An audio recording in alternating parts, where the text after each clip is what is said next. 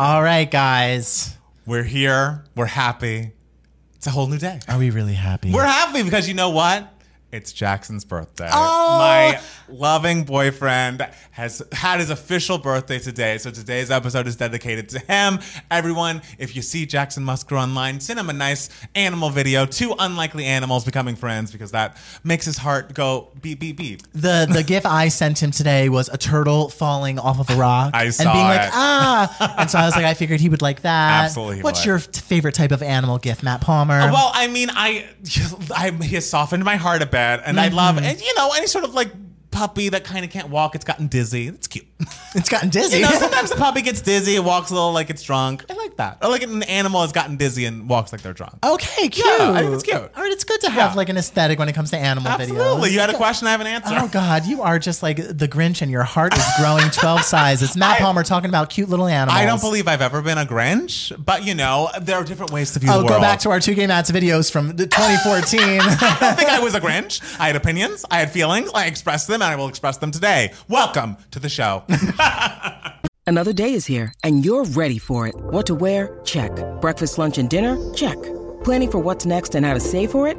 That's where Bank of America can help. For your financial to-dos, Bank of America has experts ready to help get you closer to your goals. Get started at one of our local financial centers or 24-7 in our mobile banking app. Find a location near you at bankofamerica.com slash talk to us. What would you like the power to do? Mobile banking requires downloading the app and is only available for select devices. Message and data rates may apply. Bank of America and a member FDIC. When you need mealtime inspiration, it's worth shopping Kroger, where you'll find over 30,000 mouthwatering choices that excite your inner foodie. And no matter what tasty choice you make, you'll enjoy our everyday low prices, plus extra ways to save, like digital coupons worth over $600 each week. You can also save up to $1 off per gallon at the pump with fuel points. More savings and more inspiring flavors make shopping Kroger worth it every time. Kroger, fresh for everyone. Fuel restrictions apply.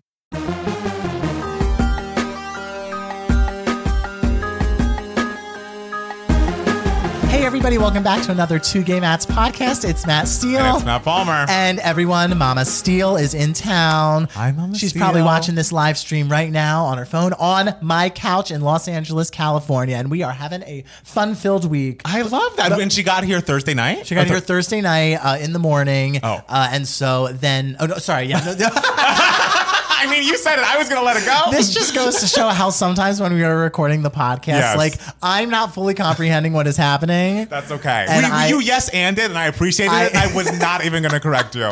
I yes ended that so hard. You did. She arrived Thursday morning, not Thursday night in the There you morning. uh, and so, and then when I came up to um, record the Olivia Rodrigo reaction to Guts that we did, Yes. she was fast asleep because she was still on New Jersey time. I was going to say it would have been midnight her time at that point anyway. Yeah. So I think it's okay that you spent a couple hours away and we got to experience Olivia together with 1.3 thousand people. that was so much fun, guys. And it just is so much better when the album is truly great. I know. Like- that's the thing. And I feel like it's happened a couple of times where like the album has been like even better than expected, especially because I have said this a million times, but it's still true. I was walking into the uh, Olivia Rodrigo album experience with such trepidation. And when I was hearing those songs, and I was like, oh, I have nothing to be worried about. I don't know why you were so scared because like she has proven herself to be a very very talented songwriter and then like n- she was the biggest pop act like of you know 2021 2022 Yes. so like of course everyone's going to be clamoring to work with her like on her sophomore Sure. release But those interviews when they would describe the jumping around and screaming at concerts and the rapping, it's like,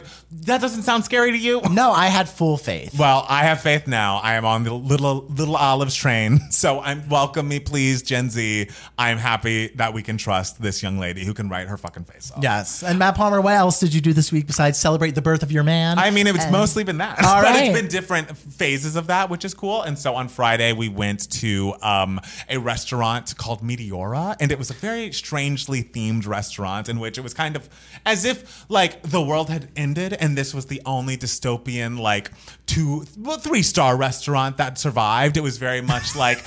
Everything looked like it was made of rock and carved out of it, and there was a lot of like hanging, not even fabrics, like hanging yarn accoutrement everywhere. Hanging yarn accoutrement. Yes, everywhere you saw there was a yarn. Everything was candle lit, and they brought out our um, silverware and it was wooden. Ooh. and it just was like it was you know it was like a restaurant that was fine dining but in Star Wars or something. It was Sure. very strange, but I enjoyed it. That's very fun. I enjoyed that a lot. And then on Saturday, I went over to see Janie, and that was really fun. And then uh, Jackson's family lives in uh, LA locally. And so we went and hung out with his parents and uh, sister and her husband and all of that. And his mom and his uh, aunt both have the same birthday, like two year, a year, two years apart.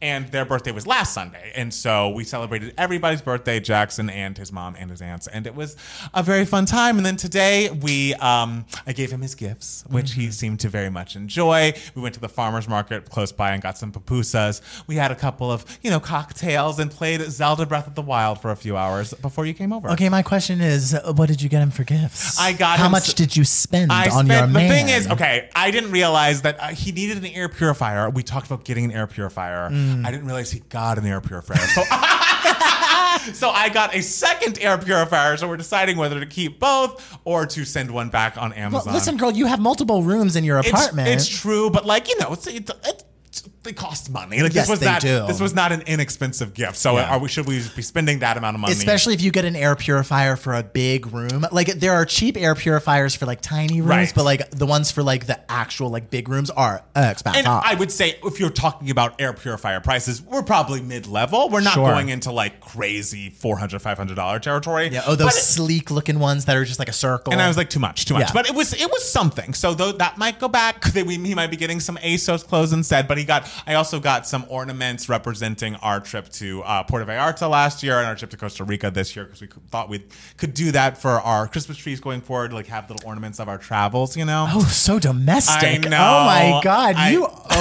I got some pictures printed out because we're planning on having like a photo gallery wall of like family and stuff. So, Oh, girl, was- you are becoming a late 30s gay before my eyes. I, I we're in a relationship. I don't know what to tell you. It's Wow. been um, this is our fifth of his birthdays that we've celebrated together. So this is the kind of shit you get your partner. Pretty soon, you're gonna be adopting kids, hanging Oh. and like getting like Target pictures of them, like blown up to like three feet by three feet, hanging them on your wall. And look, we're not there. we are not there. But it was a lovely birthday. I think he had a good time. He is still recovering um, from an illness that he had, and um, so he, he wasn't ready. I was like, we could have people over, but like, I don't want to make this man host when he's still feeling kind of fatigued and stuff. So we're gonna celebrate more with other people in this upcoming weekend. But I think I still feel like he had a special and nice birthday. He called his twin brother, who lives in Ohio, who has the same birthday, so they got to you know wish each other happy birthday. Everybody had seemed to be happy and be doing well, and so we love that for them. I love that. Yes. Yeah. How was your weekend? My week was very good. My whole week was just uh, preparing for Mama Steele to arrive, Of course. clearing the fridge because Yes. we know when Mama Steele arrives, she does not want to do any of the tourist shit. Wha- She's no. like, I don't give a shit about this LA. LA crap. I'm here to make a bunch of food. Does she think that you like don't eat in her absence? Yes. she like thinks that I like am starving or something. But you know, she's an Italian mother. She's got to do what she's got to do. that course. Italian mothers are just wired to like think that my children are not eating enough. Okay. And so, um, but first I, I hung out with my, uh, my friend Ryan on Tuesday. We had dinner. I got to see his kids. That was very fun. Ryan- and Ryan, Bar- yeah, Ryan Bartley, Bartley. Okay, Ryan yes, Patrick yes, Bartley, director Ryan. of Divos, is available now. And director of Mini Matt Palmer Videos available now. Yes, and so uh, then uh, my mother arrived on Thursday. We of course did the big grocery shopping on Thursday. Then I came up to uh, uh, do the Olivia Rodrigo stuff, and uh, then on Friday we saw my friend Alexis because um, uh, my friend Megan, who lives in Pasadena, Mm-hmm. wanted us to come over to have dinner so my mom could meet her baby. She just had Aw. a baby, uh, and so and my mom was also very much like, I want to cook and I want to meet all your friends with babies. like I want to see all the babies. And uh, so on the way, we stopped at our friend Alexis's Mm-hmm. uh, house and hung out with him for a bit. Then we saw my friend Megan and my friend Lauren. Um, and then yesterday we went shopping again because apparently the first batch of food was not enough. Okay. and grocery shopping with my mom is always an adventure because you walk down every single aisle and my mom looks at everything and she's like, "Do you need this? You need crackers, right? You need crackers." And I'm like, "I don't need crackers. I don't eat crackers. I, like I don't care about crackers." And she's like, you, "Are you sure, Matthew? Are you sure? This one day you could wake up in the middle of the night, you could want crackers. Or are you sure you don't want these saltine crackers?" And I'm like, "I don't want saltine crackers." You got she, crackers She puts the saltine crackers in in the car anyway. Like that. That's what every product is. That, It's a journey. And uh, so then yesterday, um, my friend Raul came over. He met my mom. My mom made some pasta for Oh, all of us. nice. Yeah, my mom. So my mom makes. Uh, she made pasta, big batch of pasta vazul. Found out that Travis is a vegetarian, and she's like, Mm. "Well, Travis needs pasta vazul too." And so I'm like, "No, Travis doesn't need anything." and like, you know, he, well, He's it's fine. okay, it's fine. But my mom's like, "Nope, got to go back to the store and so I can get some ve- vegetable broth to make a vegetarian pasta vazul for Beautiful. Travis." So we have a bunch of stuff in the freezer that I she love cooked. that. Yes, it's it's been a very fun journey. It seems like you're not going to have to make another meal until like Thanksgiving or Exactly. Christmas time, and I love that for you. I think Thank that's so. you. So wait, is your mom leaving before Thursday evening when I come back and we record? our Yes. Oh, she leaves uh, no. Thursday morning. Well, I mean, I guess she's watching now. Mama Steele, I'm sending Hello. out so much love from this side of town, and I hope you have a perfect LA trip.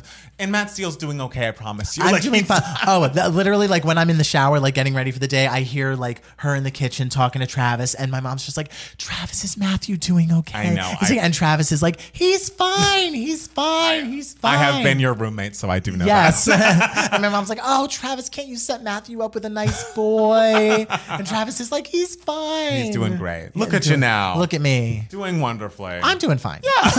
You're not going to go for wonderfully? Not yet. All right. Not yet. Do you want to dive into Let's some news dive in. for Let's idiots? go. There's not a lot of news this week, so if this is a short section of the podcast, I apologize. But we will dive into uh, some good news that. Uh, I mean, I guess it's sad for some people, but not sad for most. Danny Masterson, who was an actor on that 70s show, uh, has been sentenced to 30 years in prison. By the way, it's a uh, trigger warning here talking about the Danny Masterson case. He's talking about the R word and things. So he did. Uh, he's going to prison for rape conviction, and he has been sentenced for 30 years uh, after being convicted of the crimes earlier this year. The actor is maintaining his innocence, but was convicted on two of three forcible rape charges this past May. Um, Masterson was accused of raping three women in his Hollywood Hills home between 2001 and 2003. Um, this is, I mean, I think an appropriate length of time, if not longer. This is someone like someone who did something that's so inconceivably horrifying To and, like, multiple people. To multiple people, Yeah. like he is the definition of a danger to society. So, you know, of course, at your highest level, at my highest level, I of course am pro abolishments, but then stuff like this you see, and I'm just like, well, he could get locked up. Well, no, there there has to be a punishment for a crime. Absolutely. You know, absolutely. Um, and this has come to be a big deal this week because it has come out that uh, Ashton Kutcher and Mila Kunis, who co-starred with the actor on that 70s show, and I'm sure are starring in the 90s show, the like reboot of that show that's coming soon, have both written letters in defense of Danny Masterson after this conviction, trying to persuade the judge, I assume, to lessen his sentence. Um, the full I think the full letters are available. The beginning of Kutcher says, Honorable Judge Olmedo, my name is Ashton Kutcher, blah, blah, blah. I met Danny Masterson when I was 20 years, old. In 1998, he instantly became a friend, dedicated coworker, and role model to me and has remained as such for 25 years. Uh, over the 25 year relationship, I don't recall him ever lying to me. He taught me about being direct and confronting issues in life and relationships head on, resolving them and moving forward. XYZ, he goes on to talk about how Danny is a father and, you know, his f- child deserves a parent around and all of this. And I believe Iggy Azalea did the same thing after Tory Lanez was convicted of shooting Megan Thee Stallion. She had written a letter like defending his character. And to that, I hope we've all learned the lesson. Don't do this shit. None of this is behind a lock and key, like both Mila, Ashton, and I believe Iggy apologized under the guise of like, I thought this was private. Sure. And it's like, okay, I hear you, but also like as much I feel like we've lived long enough in life, and that includes Ashton and Mila, who are our age, if not a little older. Uh, we've all lived long enough to know that just because a person has treated you kindly and you've seen them in a positive light in all of your interactions, that does not mean you know the person in every single situation. So if there are victims out there saying that he has did he's done this, he has been convicted in a court of law, a jury of his peers have found him guilty, then you just have to believe those victims. And in their little video apology, they said they did. But if you do, then why would you go out on a limb to try to make sure that this man was punished as lightly as possible for these mm-hmm. crimes? I just don't get what they would get out of doing this. Yeah, I I mean, I, I I imagine maybe like they know maybe like his daughter or something mm-hmm. like that, and they. But the thing is, like, don't write a letter like asking for a shorter sentence. Like, if you want to support his daughter, who now has to grow up without a father, Exactly. like you can do things to support the daughter. I, I feel like the burden of like being there for your loved one if they've committed a horrible crime, it, that's a burden to put on maybe like his mother, Right. Like, like, and you know, as much as we wouldn't want, you know, the mother to do something like that, like have her do something like that, but like, I, I, yeah, I.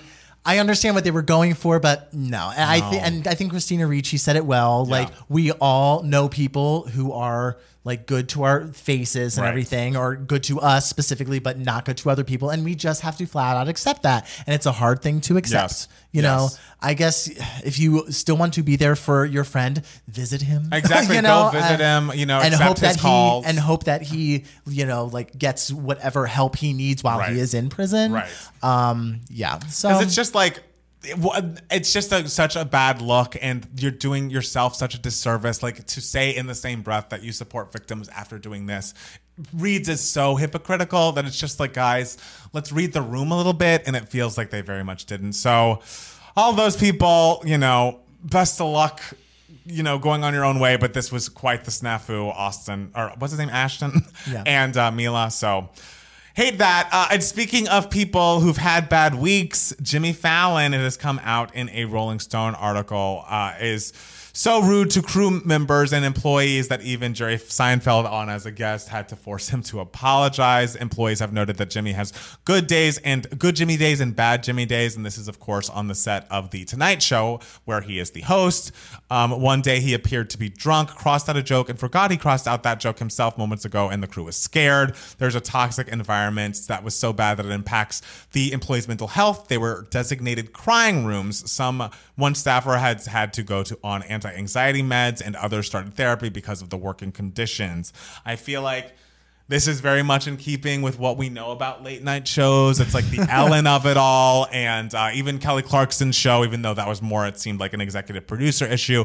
And now this, it's like I understand the pressure you must be under to create a brand new show every single day that's going to be, you know, sent out live into the world. But at the end of the day, I feel like entertainment folks have been like, well, people would be so you know jealous of your position. Like so many people would replace you in a heartbeat for no money and they think that that is a reason that the working conditions can be so deplorable. Sure. and it's like no no this is a job. I'm here to do my best but also to go home and get a paycheck. This is not my entire life. You cannot treat me and talk to me disrespectfully. Like if i am having a mental health crisis as a result of your treatment that means you are terrible at being a boss. And it's gross Well, and it's just kind of like as if you are a person running a show, don't you you you have to want to treat your employees well. Otherwise, Right. you're going to lose talented people. like the really talented people are not going to want to work for you. They're going to be like, "Fuck this! I am talented. I'm going to go work for someone else who's much better." Right. You know. And I believe that happened over the course of I believe it's he's been the Tonight Show host for 10 years. He's gone through nine showrunners. And it's like Sure.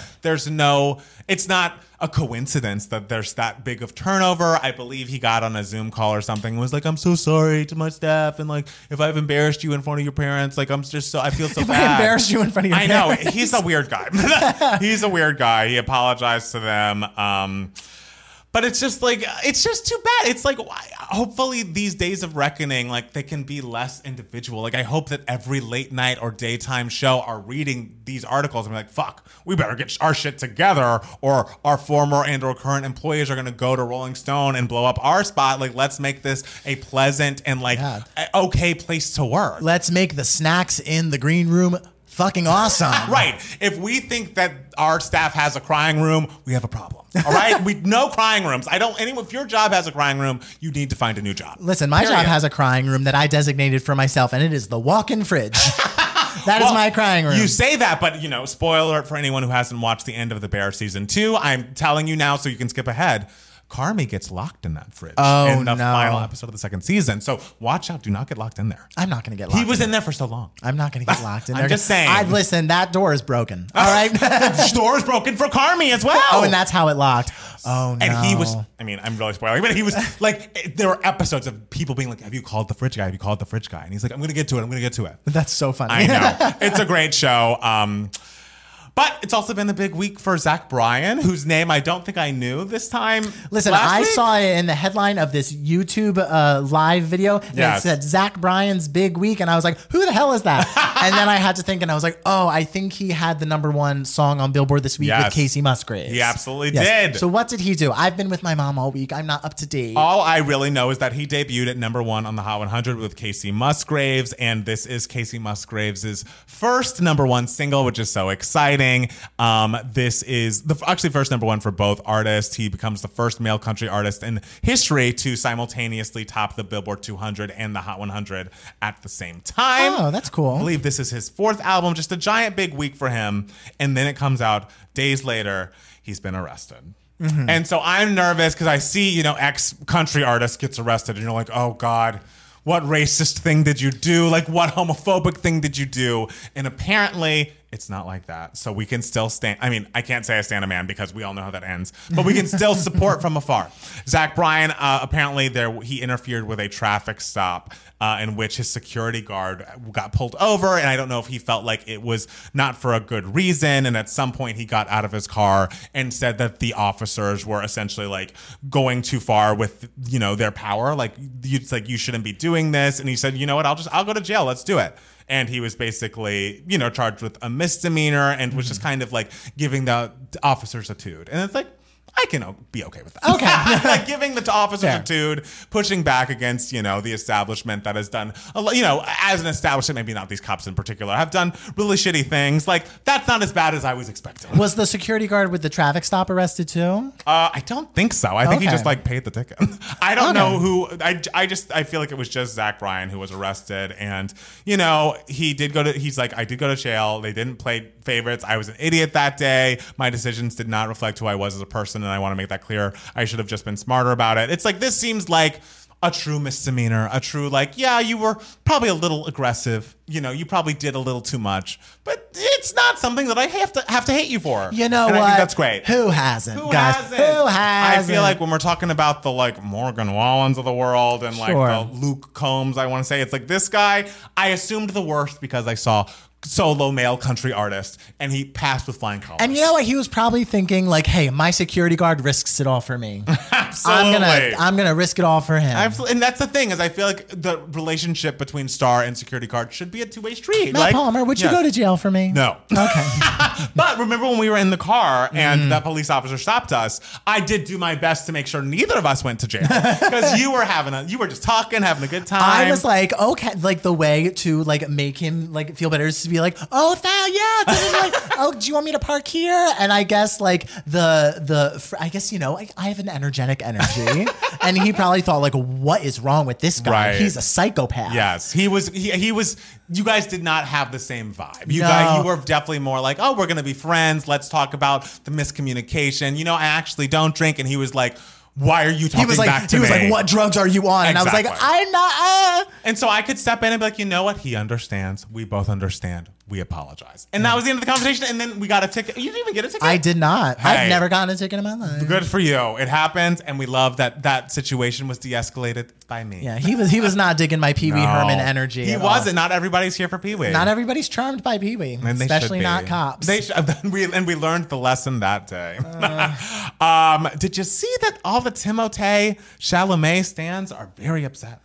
Girl, get over it. like, like they're upset that he was kissing uh, Kylie Jenner. You know how many girls he's probably kissed? And it's like, uh, you know, I am not in the Stan inner circle of this young man, but I feel like over the past couple of weeks when I'm looking for news stories for this podcast, I'm like, oh, Timothée and Kylie are dating. Okay. And like scroll on by. But apparently, this is such an affront to the little Chalamets. That, you know, Club Chalamet on Instagram has written a, a monologue. Hey guys, I woke up an extra half hour early to see if there were further developments overnight. And yes, it does get worse. After months and months of gossip media bombardment, gossip speculation, sources from the Car Jenner camp, her people stalking Timmy's private residence, and his obvious avoidance of her has finally paid off and had her primary objective met. Timothée is now played her hand and relented. And it's like, guys, What are you talking about? this you and it's like this person is an adult she is an adult they're in a consenting relationship even if you don't like her that's fine like the people i like when mariah married nick cannon my upsetness was based on the fact that he was getting in the way of the equals and c squared promotion like who she dates and chooses to be with if they're not like harmful and problematic and of course the Jenners are problematic in a high level way. But like, if they've not done something actively racist, Matt Healy, I'm not going to get upset about who my fave is dating because I'm not in your life. I don't make your choices. I'm here to enjoy your art. And it just is like, we all need to chill. This man, as much as like he's done a lot of, you know, uh, award worthy performances, he's been around and done really incredible things. Like, he's also a very young guy. And that Kylie Jenner is very attractive to young guys, apparently. And so let him have his fun. Oh, and, and old guys. And old- and old guys, And I old guess guys. for straight and people You know what? there. Probably women, old women, young and old as well. Sure, she, you know, She is objectively attractive. right. So let him date some girl he likes. Like, and guys, guys, as much as you want it, he's never gonna want you. Cause he's never gonna know you. Like all you crazy Timothée shall what is what are they called? Chalamet. I don't know. I call him little Chalamet. Little sh- little shally shallies. Listen, he don't know you. You're probably not gonna meet. And and the thing is, like, if you're like a part of this group and you're getting so upset, it's probably because maybe you're a little crazy. Hey, I did not say that. I don't think we use that word anymore. So and, and I feel like that would be a turnoff to him. So maybe like I don't know, calm it down a little bit, and then maybe if you meet him one day, he'll be into it. and I am not here to say that having passion about an actor or an artist is out of your mind, like is not something. Because I have, hello, Yes. I have a large passion for many artists. It's yes, true. would I would I sacrifice it all for Fantasia? Yes. Of course, but we need to focus on the art they put out. Like that is what where the passion should be directed. And I guess things get a little more confused when like you're a fan of a Kardashian person, they're a reality person, so a fan of them and how they live their life. Timothée Chalamet is not a reality artist. You know, he is an actor, a performer. So you guys should go and pre-order your tickets to Wonka or whatever and focus on that. Focus on getting those pre-sales up because it's the art we should stand because you don't know him. And that's fine. At the end of the day, I feel like I know Mariah through her music, but I don't. I don't know this woman and I love her because of her art and that's how I will be judging her from here on out. Yes. You Focus know? on Wonka, guys. Focus, Focus on, on Wonka. Wonka. Focus on what's important. Cinema. cinema. Someone asked in the chat beforehand about this upcoming show, and I just have to say the trailer for House of Villains from the E Network looks amazing. It's going to be hosted by Joel McHale, and it obviously stars Tiffany Pollard, Jax from Vanderpump Rules, Omarosa, uh, and some other people. Just people who have been villains on several reality shows, including including Shake from Love Is Blind, who's truly a monster and demon. So I hope he gets kicked out first. But I'm just implore you all to watch the trailer. It is so lovely to hear New York tear into Omarosa for the same reasons we don't like Omarosa. And it's just it seems like it's going to be an absolute reality mess. And I'm gonna watch every second of it. And Tiffany Pollard, her voice is music to my ears. Ah. Like there is nothing more soothing. I hope they pay like whenever because she, she's been on what Big Brother, Celebrity Big Brother UK. She's Yeah. been on like other reality shows post the like I Love New York days. Uh, I hope they pay her so much money every time she's cast. She needs every penny. because she the reality the way we see it today truly is the house that New York built. She right? is she is one of the most talented artists alive. Period. Like like a period point blank because reality acting do I call it acting? Because reality performing is an art form in itself. It's essentially Yes. like an improv skill. Right. Um and New York has perfected it to a T. She is brilliant. I can't wait to watch the show, and I'd watch her in every show ever. So if there are any casting directors of reality shows out there, just cast New York in your next project because I'd watch it. I would watch every second. Uh, so- since you know I'm now super sporty. Yeah. Update. I did watch Coco Gauff play at the U.S. Open. I watched her um, play against a young lady, I believe. Uh, Aryna Sabalenka, and they had their U.S. Open finals. I believe that was on Saturday because yeah, it was before we went over to Jackson's parents that we were watching. And Coco Gauff is 19 years old. Let me say it again. She is 19 years old, and I it was a you know for the U.S. Open they play three game three sets, and the best of six games wins the set, and the best of three sets wins the match. And the first uh, set Coco was down. She didn't win. It was upsetting. And I was like, no, you've got to win. I was really rooting for her. And I'm sure Aryna is a very nice young lady too. But I was really into Coco. Mm-hmm. She's amazing. She's uh, the young black phenom, you know. And I don't want to put too much, too much pressure on her, but I feel like the words next Serena have been thrown around. and I just was excited. No pressure at all, No pressure, exactly. She's not listening. Uh, but I was just excited. And do am I the biggest tennis buff? No. You got all those set and match I did. things right. I saw you pausing before each word. It took me a while. I had to think But- it but all you know, through. I think you said it correctly. Yes, because it's game, set, match, and so that's how they grow in importance. Sure. And to watch the match and to see her come back and win those last two sets after losing the first was so incredible and inspiring. She had a wonderful speech, and like was such a. They both were so sportsmanlike and just were like, it was just an honor to play against you. Like the passion you bring to the game, it's like makes us all better players. And they were some really incredible volleys back and forth. I felt like they were really going really well. volley, a new term. I'm telling you, I, this is basically a sports podcast now. I'm Yeah. a sportscaster. We all need to get used to it. Coco's a queen, and she was like, I'm so happy, and like I want to thank people, everyone in my box, the people who supported me and haven't been there, and I also want to thank the haters. I want to thank uh, everyone who thought that I've done the best that I could do because you thought you were putting my fire out with water, but you were really throwing oil, gasoline on the fire, and I will go up from here. And it's like, yes. Oh, she is going to be in Taylor Swift's next I music video. say, Taylor's like, you got haters, I got haters too. She's got she, Taylor has her number already. She- Bad Blood Part Two is coming out. If, if Taylor was still bringing random people out during her shows, Oh my God. you know she'd be walking on that era stage next stop. So I just implore you, root for Coco because Coco's a fucking queen and she killed it. 19. I can't imagine being on an international stage at that level. And I looked it up. She won three million fucking dollars winning that U.S. Open. Oh, girl. like, queen, Listen, queen. Listen to half quote a great line. you go, Coco. that is a great half quote. You go, Coco is you know the party line. I'm I'm I'm standing her and I'm ready to see what she does next. Congratulations, champion.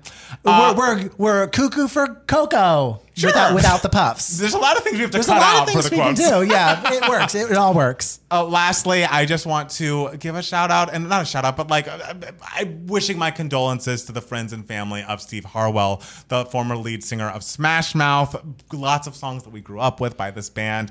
Uh, he passed away at 56. It seems like he passed away due to liver failure, and it came out so quickly before that he was even ill. I feel like it came out a day or two prior that he was like gravely ill, and so it's just as sad. 56 is very young, and um, you know it's sad. And I mean, the sound of Smash Mouth is like the sound of our childhood. Like Absolutely. just like you hear that music, and you were just like, "Oh, I am." You're taken back. I am taken back. late 90s early 2000s Like, it was a time. it was a time Like it was music that was just like hard, but like also fun. Yes, and it was so positive. joyful. And it was like it was like when uh, because it was around sort of when like pro wrestling sort of came out, so everything Right. was kind of like yeah, yeah, yeah. It had that sort of like la- like big glamorous aggression, Right, sort of exactly. like and like Smash Mouth and It like Spice beautiful. Girls, like Move Over, Right. like that sort of sound. And so he just epitomized that. And so so sending lots of love to Absolutely. everyone around him, his family, and everything. Absolutely. Matt Steele. Yeah? Is there any other news for idiots you'd like to share with I the don't think people? so. All right, guys, we're going to take a quick break and then we'll be back with more Two Gay Matts, the podcast.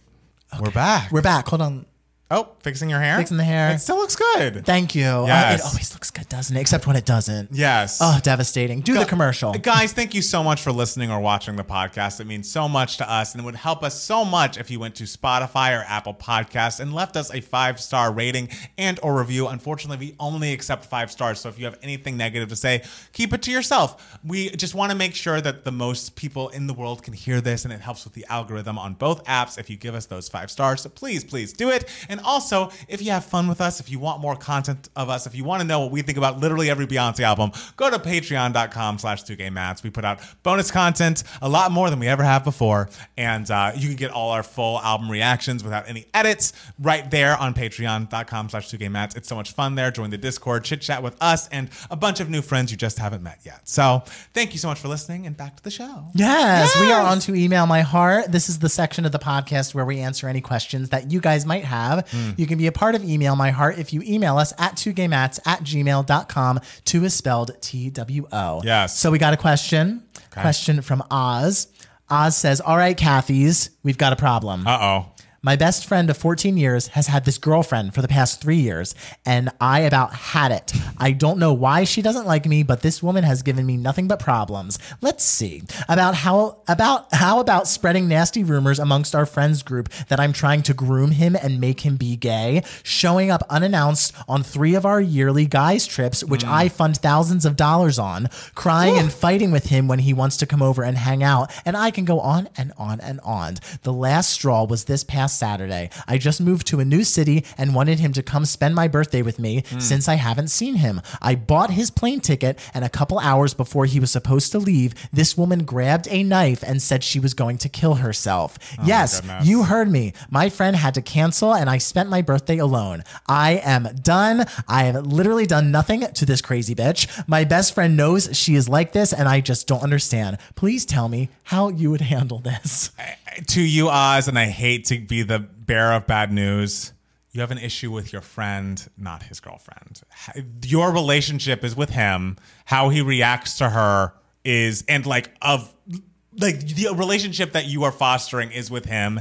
And if he decided last minute, for whatever the reason may be, to not go on the flight that you paid for, that is telling of his relationship with you. And that is where you need to start the fixing. Because it's like, I understand you have this girlfriend. I understand you're in a relationship. And I understand she's not my biggest fan. But it's important to me that you prioritize our friendship. We have been friends for a long time.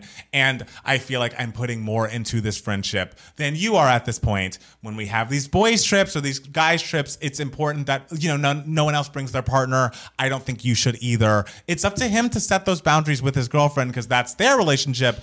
But you don't, this doesn't, this energy needs to be more directed at him than her, in my opinion. Sure. Well, um, I mean, because that's logically like where it would be most productive to send Yes. your energy. Because like you don't have a relationship with her, like No. you can't change her. She's crazy. Yeah. Like she's objectively crazy. It seems. And I don't know and- that we use that word anymore. Listen, I feel like I listen, gotta tell you. Listen, she's not. She's manipulative. Like I know. Sorry, she doesn't deserve my nice words. Okay. she doesn't deserve me to tiptoe around this shit. Yes. And so she, and so you sort of, you can just sort of tell your friend like, hey, like I wish you stood up for me. Right. Like I've been your friend for however long, however many years, and so uh, and and and so like that is like it really hurt me when you always like take her side, especially when she is saying these horrible things around me, trying to say that I am trying to groom you. Like, girl, if I was trying to groom you, it would have happened already. like, like we've known each other for years. Get out of here. It's so interesting though, like how like straight guys like sort of like interact with uh like their like respective others sometimes. Hmm.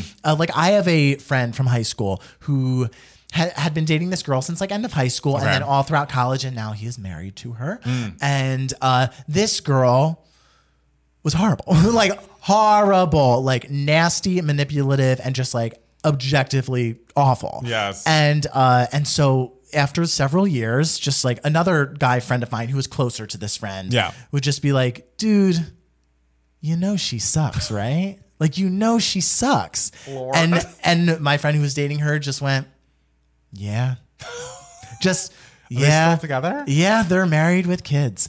And so it's kind of just like, oh, have you just like given up? Like, like, I, Yes. I, so I don't understand that mindset necessarily. Like, Right. your friend has to know her flaws at this point by Sure. now. But I I think maybe you could also tell your friend, like, dude, you deserve better than this.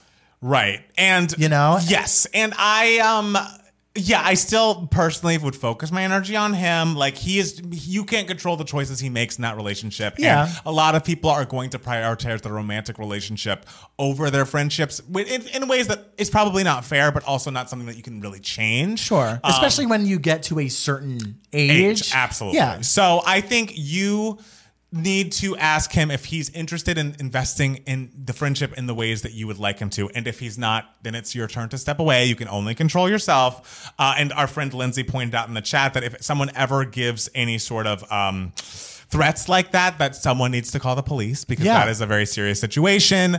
But I think my opinion would be try to talk it out with him. If he's not going to be the friend that you want him to be, then you've got to just give him what he's giving you. Only be the like you can't be giving all of yourself to someone who is not even going to come visit you when you've paid for the ticket. You know what I'm saying? Like Sure. it's just you're you're going to keep bumping against this same wall and he and that girl are going to have to break up on their own. You can't really convince him to do that. Yeah, I would not tell him like, "Oh my god, dump her." Right. But you know, just be like, "Hey, like this situation really upset me." Yes. Just so your friend knows your thoughts on it. Yes. Um and you know, that's all you really can do and see if your friend, you know, changes anything. And Right. I wouldn't say like completely cut your friend out of No. your life completely, but maybe just it might get to a point if you don't see any changes that like you don't do as Yeah, you just- for your friend. You don't pay for a plane ticket you for him to visit. yeah. reevaluate the friendship and Yeah. you know place them where they belong and friendships change ebb and flow for reasons like this or like other things it happens um, but yeah you can just have the conversation and see how it goes Yeah, we're get- rooting for you though Have the conversation with him. it's frustrating and i'm sorry Yeah, totally. Uh, so next email comes to us from Anthony, and I love Anthony's email because he's like, "This email's very long, so I color coded the important parts to read." thank you anthony I love it. It's a question about etiquette. Hi, Matts.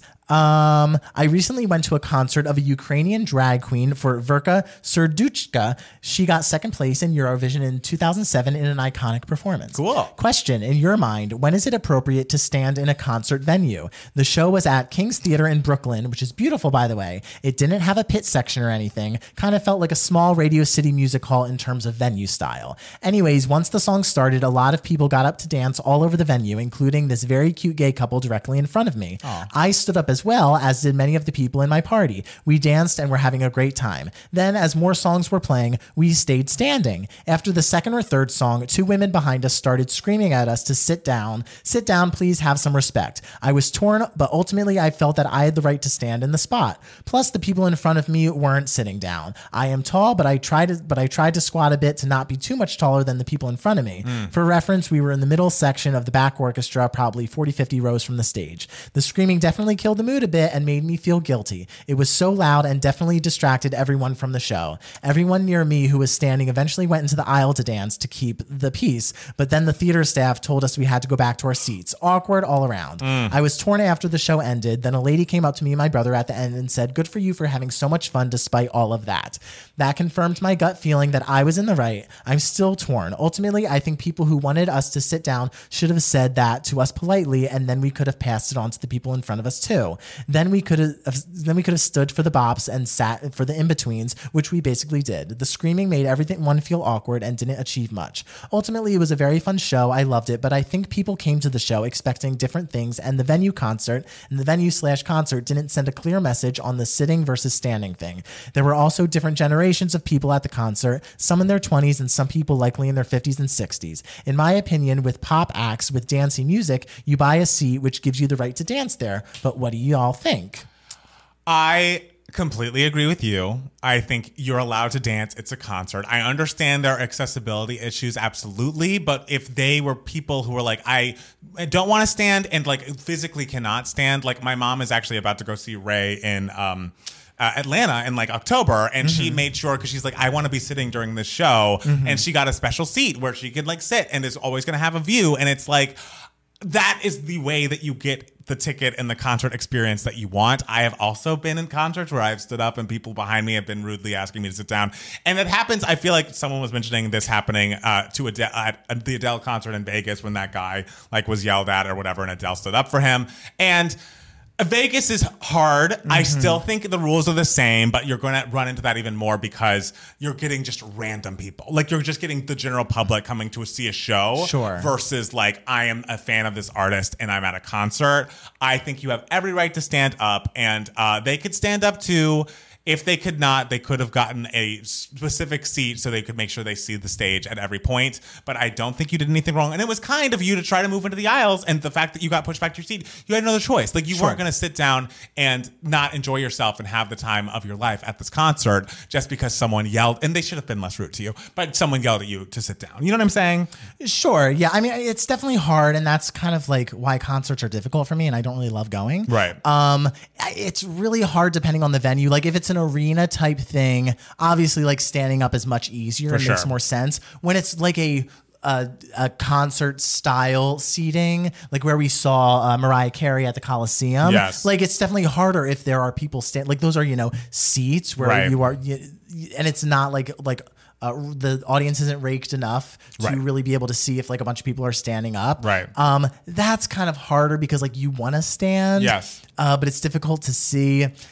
I don't know that that's kind of the risk you kind of run into, like if you you get a to a ticket, concert, and especially yeah. you said something like Vegas, like it's a mixed audience. Like Yes. some are stands and some are just like, oh, I'm in Vegas from somewhere, Yes. and oh, Mariah Carey, there's an extra ticket, I'm gonna go. Right. Um, I, I truly don't know about this. I, I- I'm not because I'm also not a concert person. Right. Um, yeah, because I remember when we saw Mariah and everyone started standing, I was like, oh no. I was Yes, like, but I was like, but. I have to stand Yes. because I won't be able to see if I can't Right. stand. But then I felt bad for the people behind me who then also stood when I stood. Right, exactly. Um, so yeah, I'm, uh, I don't Stand up. That's hard. it's a concert. I understand. Some the thing is, it's up to the venue and for the ticket buyers, like to be like, if I need to be seated, this is where I need to sit. And if you're honestly having a pop music venue, you should have raked the seats enough so that people can see. If that's not the situation, this is going to happen. I think you did nothing wrong by standing and enjoying yourself at the Yeah, concert. I do understand why you were kicked out of the aisles, though. Yeah, because it's a fire, Fire hazard. hazard. Yeah, so but uh, fire hazard. but So, you know, yeah. at least you tried. And it was kind of you to try It- to it do was something. very kind, It was yes. kind. You did the kindest thing. You should not be beating yourself up about this. Yeah. And I feel like uh, something we should tell the person behind you is like, you're allowed to ask someone, but like, we should all learn how to talk to each other in public. Like, we're living in a society you could not scream at a stranger. Like, I don't care what Yeah. the context is. Yeah. Like, there's a nice way to ask, and then you could decide, yeah, I'm going to do it, or no, I'm, I'm not going to. I'm sorry, I'm here to have a fun time. And that would have been fine. The screaming is the most upsetting part of the story for me. Like, do not fucking scream. And you know what's going to make me stand the whole time? You, raise your voice at me, stranger. Oh, Matt Palmer does not respond. I do not. You will not be speaking to me any kind of fucking way. And if you do, then I'll be standing and not taking your point of view into consideration at all. So, best of luck, man. And let me tell you, this girl will ice you out. Oh, you will be iced. You You like- will- what did Mariah say in that fucking gif? Don't exist to me in this moment. Oh, the thing That is, happened. the thing is, the, like Mariah Carey on the stage would feel the tension. Like, like, she would. "Is something "Wait, happening wait, over wait, here?" wait, wait, wait, I'm feeling a little. Uh, I'm feeling like the audience isn't into this anymore because the entire audience will be like, someone made Matt Palmer upset. it happens. Matt Palmer. If there's have- one thing, Matt Palmer has many talents, guys. This is one of Matt Palmer's best talents. I haven't used it in a long time. You haven't. Like I'd say a decade. I, I Mm. feel like there should be like a Marvel like superhero franchise where it's like a bunch of gay superheroes and they have like special powers like this. That's like mine. like your superpower would be being able to like freeze a party Thank you so much. through like your energy. I appreciate it. yeah. Um. So Matt Steele. Yeah. Are you prepared? I show am. We have come to the section of the podcast called Two Gay Minutes, where each of us discuss something the other doesn't care about for only two minutes.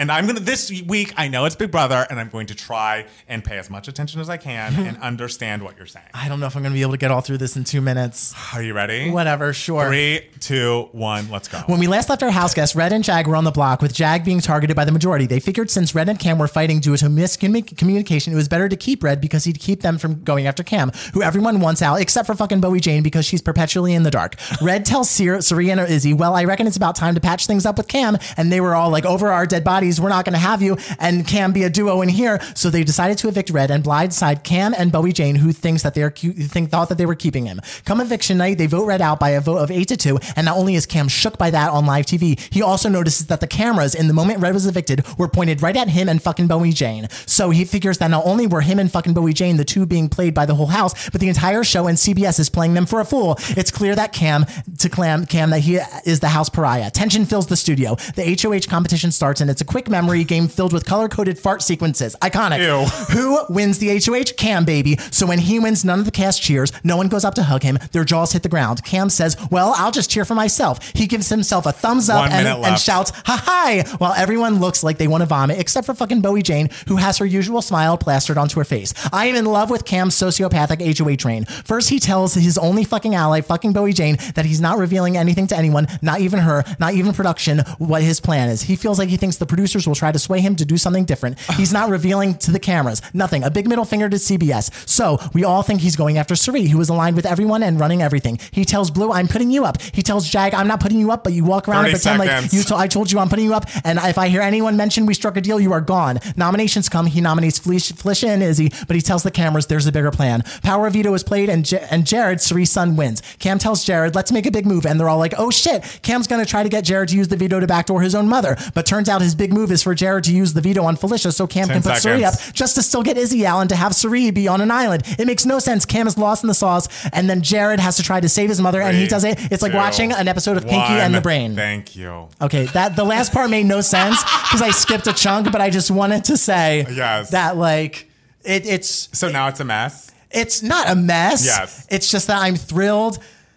Okay, I'm thrilled Short. that Cam made such a huge swing in the right direction. But he just didn't quite. However, his plan is stupid.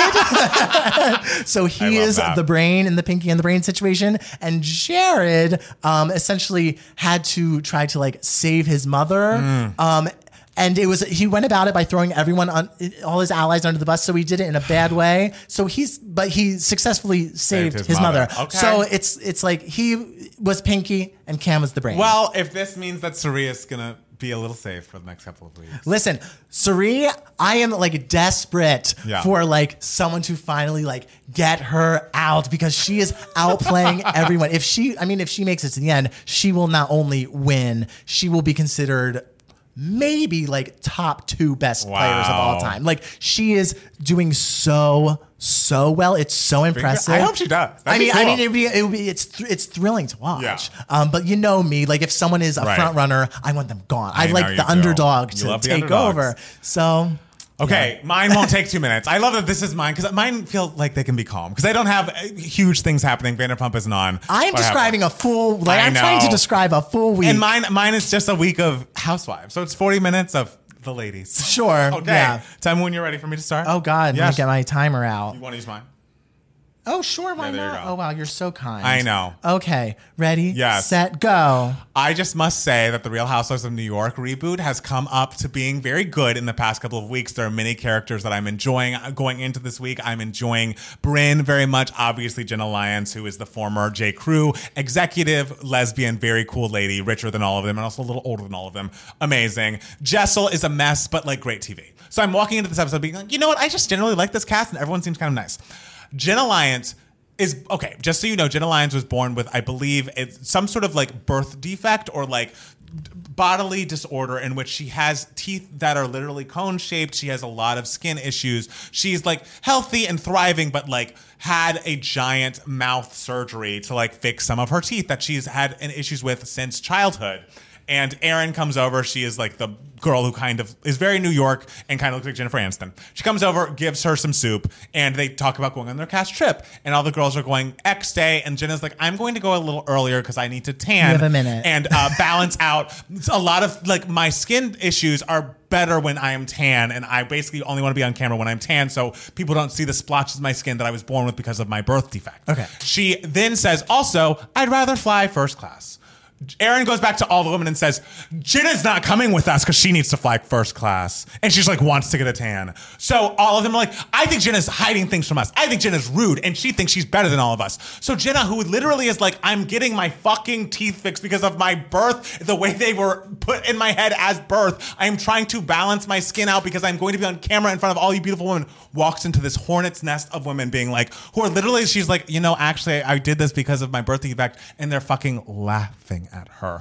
Every five, one of all of those other women are laughing, like, I don't believe you. I think you're a liar, Jenna. And like, you just think you're better than everyone else and you have to fly first class. Guys, it's fucking housewives. You all should be flying first class. Three, That's the point. two, you're all rude and horrible, and Jenna's been through enough. Justice for Jenna. I couldn't believe how they treated her as she walked in. it was so cruel and out of nowhere. And like for a season of which there was always such like, I don't know, petty arguments. You could kind of like all of them. The fact that they were making this woman feel like shit for wanting to come a little early, get a tan, and fly first. She's six feet tall. She's also so fucking rich. She's allowed to fly first if she wants. They should be mad at production for not giving them all first class seats on a plane. They're on a reality show. Wait, and so who who was the person who like started this? Erin. Erin. Listen, Erin would do great on Big Brother. Erin because that is how you get the house against a single person. I was looking away from this news, but now that I don't like her, Erin also donated to Trump's like investigate the steal champ- campaign. So oh, fuck Erin. Fuck Erin. all right, that's all I have. Yeah, that was a little over two minutes. But you know what? I went over two minutes as well. That's Right. why we're giving each other some grace. We are. Listen, it's, It's- going to be called two, three gay minutes. Three minutes soon. I just, ima- I just couldn't, I couldn't believe how they were treating her. But okay, Yeah, that's awful. Matt Steele. Yes. Are you ready for giving me moments? Yes, I am. All right, Matt Steele. What has been giving you moments this week? So Tuesday, I hung out with my wonderful friend Ryan, and we saw Ryan's. Oh my god, I'm so sorry. Uh, so and we saw the same movie that Matt Palmer saw last week, and that is Bottoms, and it is. It is a piece of cinema. Like everything that I can't stress like enough, like what Matt Palmer said, like it's such a fabulous comedy that like a comedy that we don't see in movie theaters that much anymore these Yes. days. It's just, it's just, it's raunchy, it's ridiculous, it's not based in reality in the slightest. Like each character's crazier than the next. I mean, that crazy girl with braces Iconic. screaming like, "Now I can kill my stepfather!" Like truly, truly Iconic. iconic. And and I'm just Rachel Senat. Is it Senat or Senate? I think Senate. It's Senate. Yeah. Oh, I've been saying Senat. okay. Okay. well, Rachel Senate, Senat, whatever. She knows herself so well.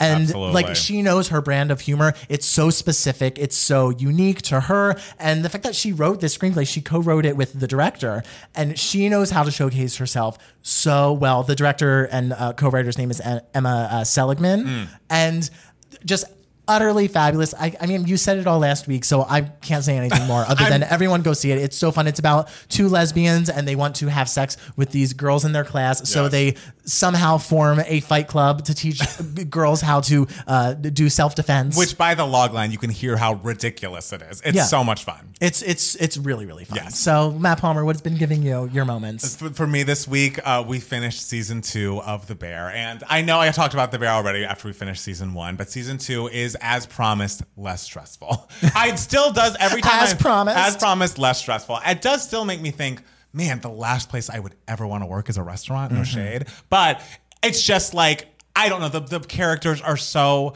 warm and you're rooting for them and they're in such a high pressure situation like they're trying to reopen this restaurant you know in memory of Carmy's brother who passed away as a, like because of you know, drug issue and it's just to see the characters be so fully fleshed out and like kind of elevated in a way that like they were so kind of like the restaurant. Like in the first season they were so grungy and needed to be brought together and now they're really tr- kind of becoming an upscale restaurant. And like yes it's becoming so stressful. There's still the tickets coming out. People are locking themselves in the fridges. You know uh, Ayo Edib- Edebiri who was in Bottoms as well. Uh, speaking of, I was about to bring her up. Look, everything An I've seen her in, she is fantastic because she was she's in theater camp as well, and so such a standout. She- like she is great, so natural, Yes. and like so, you look at her and you're just like.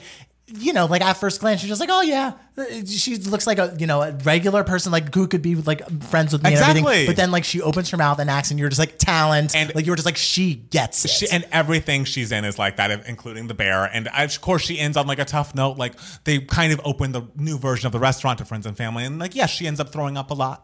but Love it. I feel like she's also rediscovering her love of cooking more so than running the house. I don't know. I'm excited to see where it goes. But the show was eh, a, a, very good one and one that became a little less stressful season two, which I appreciated. I'm happy to see the elevation of all of our you know favorite co- kitchen workers and uh, restaurant folks because you know we're all rooting for them. So can't wait for season three. Can't wait for this strike to be over. These strikes to be over so they can get on writing and producing it because mama needs it. Thank I'm you so much for supporting us restaurant I workers. do, and I, and, and supporting your strikes. Yes, thank you. I- oh my God, I'm very this team the Matt Steele support channel, guys. really thank you all for being here for me. All of you on the live chat, all Yes. of you listening. I wow, this is like a celebration of me. It really is. this entire it? podcast. Well, guy, Matt Steele, do you have anything else you want to tell the people before we sign off for the I week? think so. I got to get back home to Mama. Ah, That's true. Yeah. Mama Steele. She's probably in bed right now. Matthew is on his way. Don't fret. Yeah. Thank you guys so much for listening and or watching. We'll be back soon with more Two Gay Matts. Bye. Bye.